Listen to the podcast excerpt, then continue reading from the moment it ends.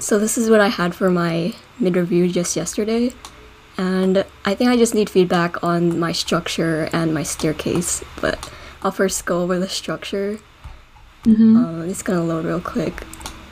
So I've been trying to follow the the 20 foot rule of spanning CLT columns and it being spaced pretty evenly, but I got critiqued on the awkward placement of the columns. Some of the columns just land in these areas Mm. that take up space of my programs, and I might just put it against the wall, but I'm not sure about how I can go about putting the columns not near the facade because the way my facade looks currently, this staircase, that's pretty noticeable, and all the materials that I'm still working out.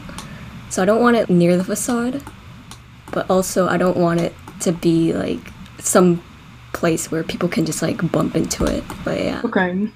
Um, is the red sketch over that one plan um, a reviewer's suggested structural layout?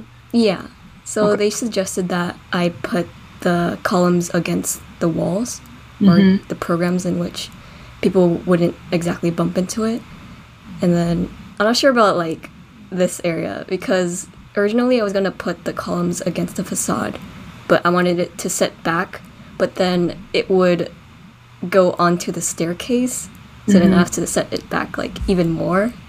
Is this what uh, what material are you assuming this is? Oh, I'm using CLT. So I think right now it's 10 inches thick, and then the beams are like 8 inches. Okay. Um, okay. Well, I think uh, your that sketch there is a good start. I I agree with um, with what was drawn generally. I think that's the right idea to like. Would you zoom in a little? Um, like the weird the column in room six and the one near the staircase. Those are close enough that you like like what I was um, suggesting to Janeth that if you just kind of like draw out your grid and see how everything aligns and kind of like pull things a couple feet in either direction, I think general realignment could solve those problems. The column down by what I'm assuming is the front door on the lower right Oh, yeah, this one? um, so if you have, if that stair is that stair enclosed most of the way up Like enclosed by the. by walls? Oh, because in, in the first um, floor plan, it looks like it's enclosed. I can show you a render of it.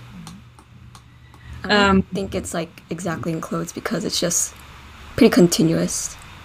Go go back to the plan we were just looking at. Uh, Um, I just mean how I'm looking at it now, at least on this level. It appears there's a solid wall here.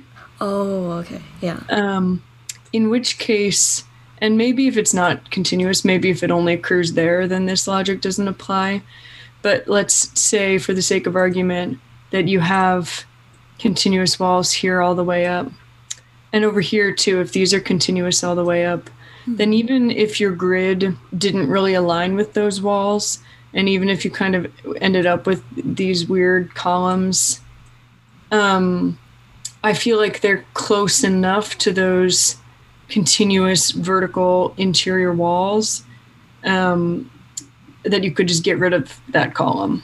Does that make Oh, sense? Yeah. Um, so sometimes uh, having the vertical continuity of solid walls can kind of help compensate for your structural grid. And um, like usually you don't, you wouldn't have a column, or maybe over here is a better example, and over here. Normally you wouldn't have a column so close to an interior wall because generally either you're trying to do this, right?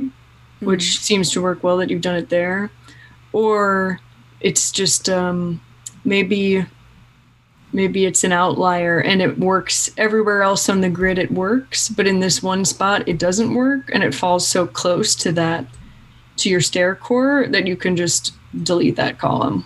Does that make sense? Oh, yeah. Because walls also provide some structural stability to the structure. Right. Then in this, it, oh, like over here with the exit stair, um, those walls are are supporting the floor at that point to a certain extent. I see.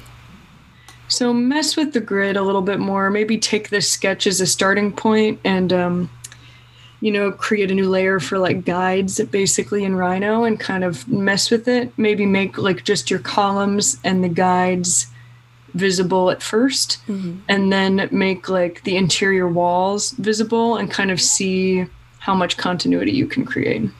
Oh, okay, yeah, definitely. I'll experiment with that. And then I feel like I want to show you my staircase that I have so far. Um, so would this count as like one of those fancy staircases where I have this uh, seating area that also provides a cane detection so people don't bump under like the 80 inch headroom requirement.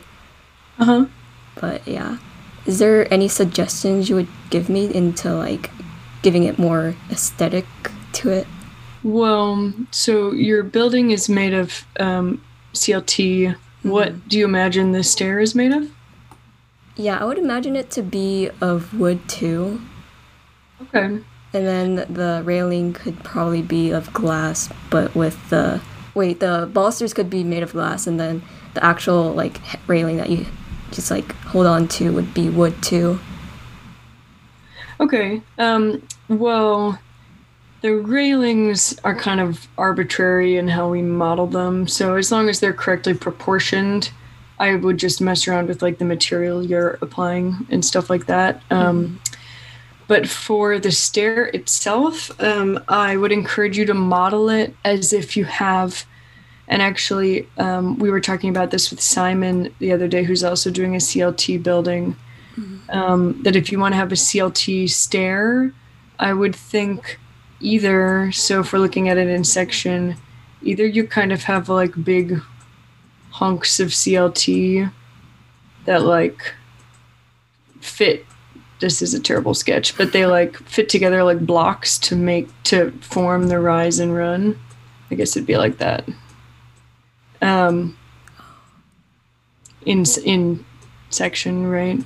Or you'd have like a glulam stringer, basically, and then you'd have um, hunks of CLT that form the treads themselves. And um, and then are you know maybe have some kind of big angle bracket attaching them to the stringer. Does that make sense? Oh yeah.